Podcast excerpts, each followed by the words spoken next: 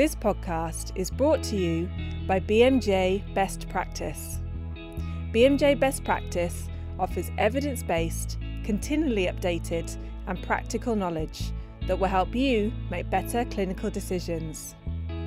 Hello and welcome to this BMJ Best Practice podcast on acute asthma in children.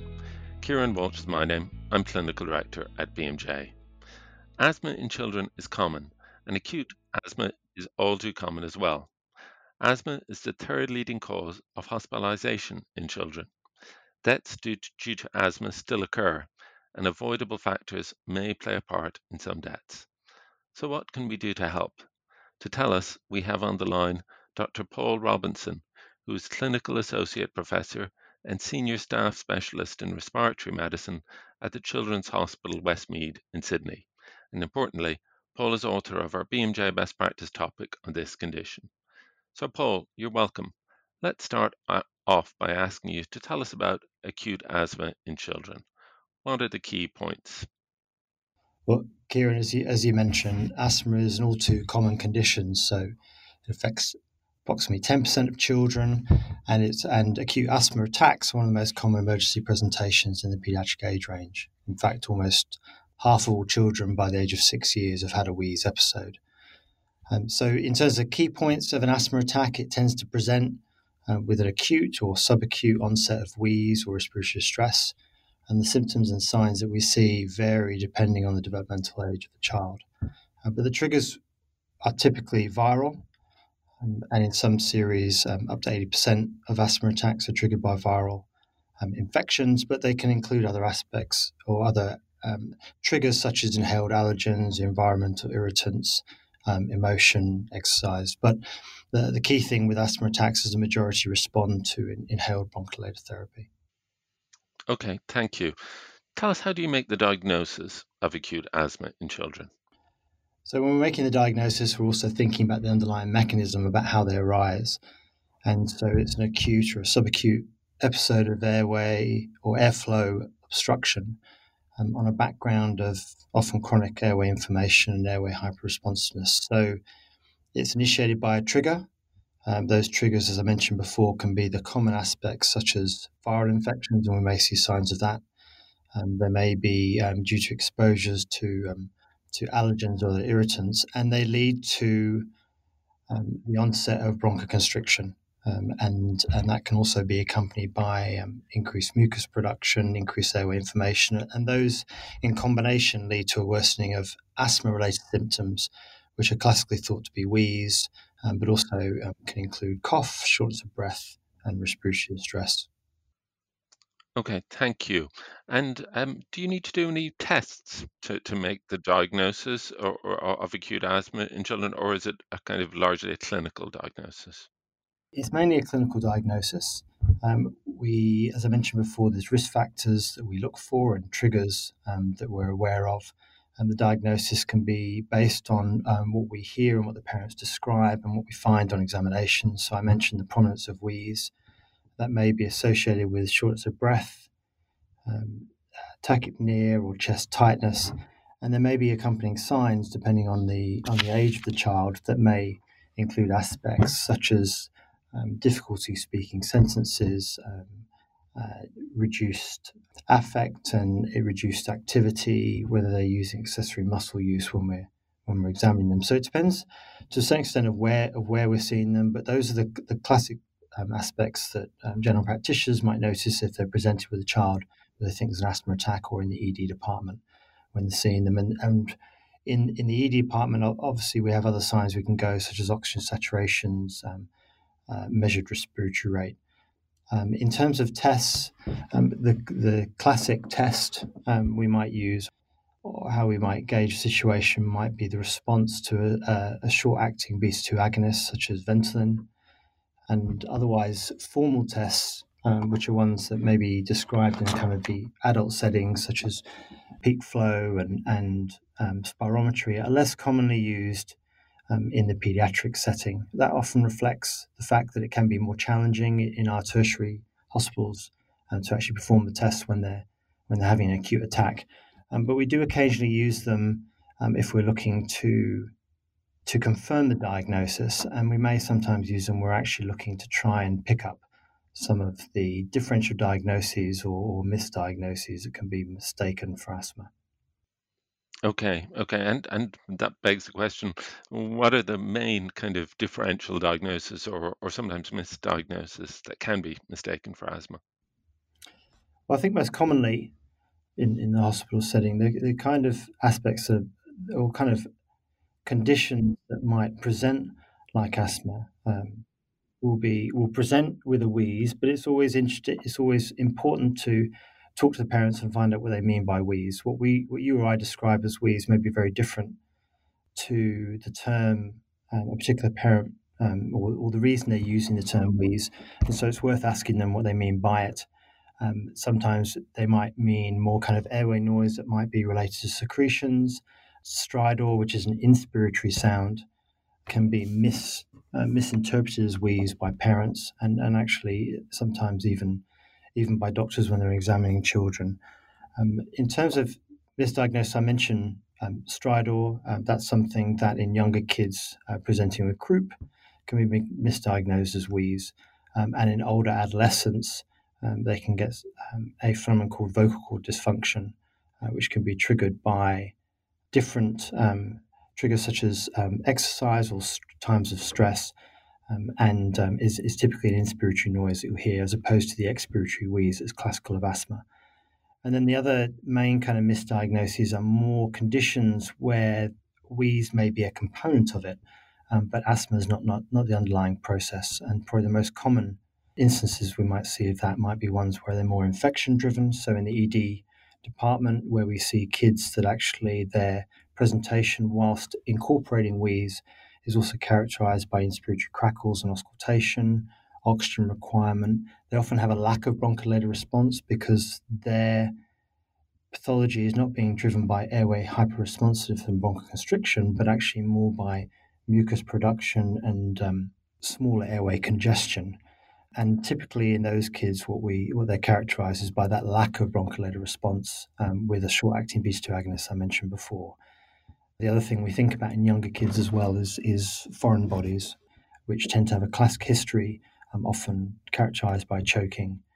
They may not always be witnessed, but as opposed to the generalized kind of polyphonic wheeze that we'll classically hear in asthma, they'll have a more localized um, wheeze. And again, it, will be something that doesn't respond to the short-acting beta-2 agonist Okay, thanks, uh, Paul. And tell us about the diagnosis of asthma in in preschool children uh, or, or infants.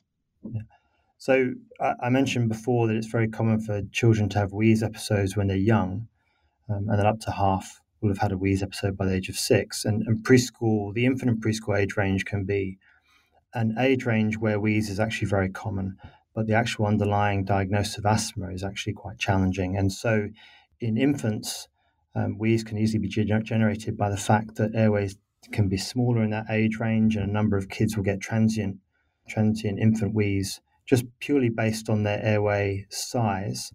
That does not cause a lot of discom- discomfort or distress for them, and that simply gets better with age. And then in preschoolers, it's very common to get viral induced wheeze, and that's a type of wheeze that actually doesn't respond in the in the same characteristic way that that classic asthma style wheeze does. And so, what's happened over time is we've learned um, more about um, how to try and manage those kids and what and what doesn't work, um, as well as trying to work out a best way of deciphering which kids are likely to have early onset asthma in that setting.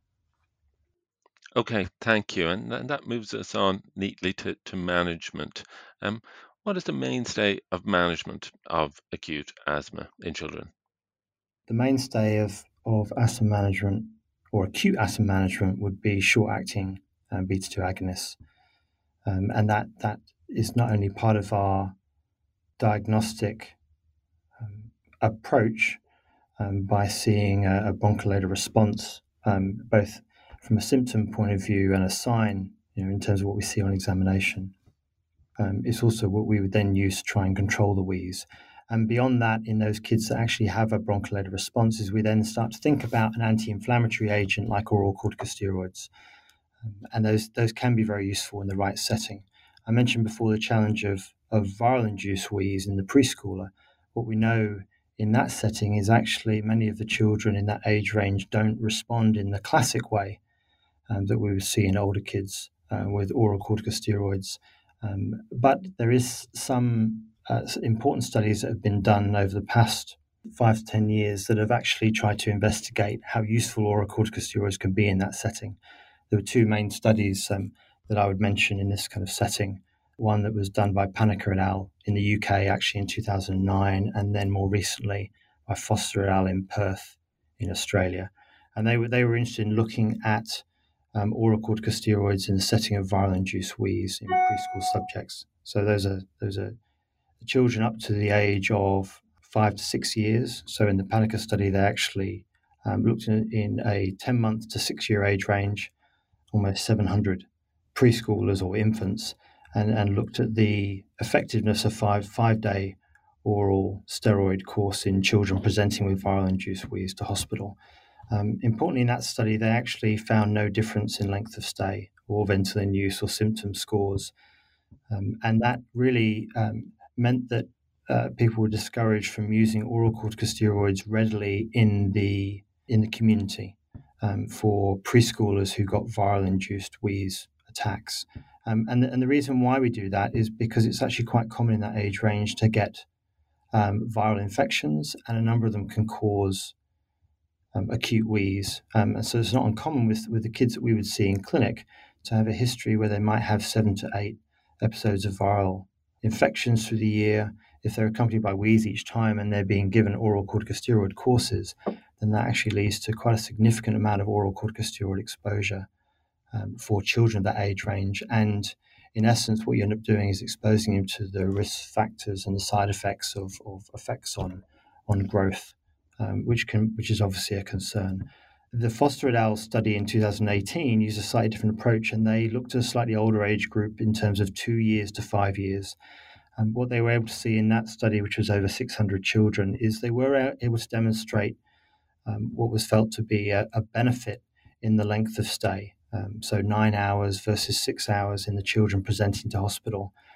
My interpretation of that, um, those studies, and, and, this is echoed by others um, uh, within the profession is that it it reinforces the value of children who present um, to hospital um, with acute viral induced wheeze episodes in that age range being considered for oral corticosteroids.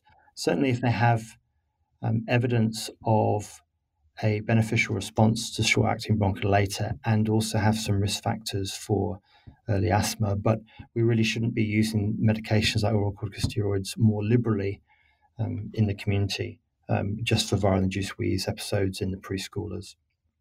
So that's that's probably the aspect of management that I'd comment on in those younger kids. Um, and then in, in, older kids, in terms of acute asthma management, uh, I I think one of the aspects that's received attention over the last five to ten years has been about the value of uh, magnesium sulfate, um, which is a, a bronchodilator. Um, it's it's an element with actually um, many kind of complex functions um, within acute asthma, the precise mechanisms of which we don't fully understand. Um, but it's um, it can be given as IV, either an IV bronchodilating agent or or an inhaled nebulized agent. And there have been studies over the past five ten years that have tried to examine its beneficial role as an IV bronchodilator and nebulized bronchodilator in more severe asthma episodes. And I think um, the best way to look at those studies and, and, interpret those studies is there's some benefit, um, certainly of IV magnesium sulfate in the more severe asthma attack setting, um, and that supports its um, incorporation into um, acute asthma guidelines in those more severe attacks. Um, the jury is still out in terms of the nebulized magnesium sulfate utility um, in that setting. Although what we're starting to see more is is that um, different um, emergency departments and um, some facilities are starting to consider it um, if if IV magnesium sulfate is not easy to give at a particular time.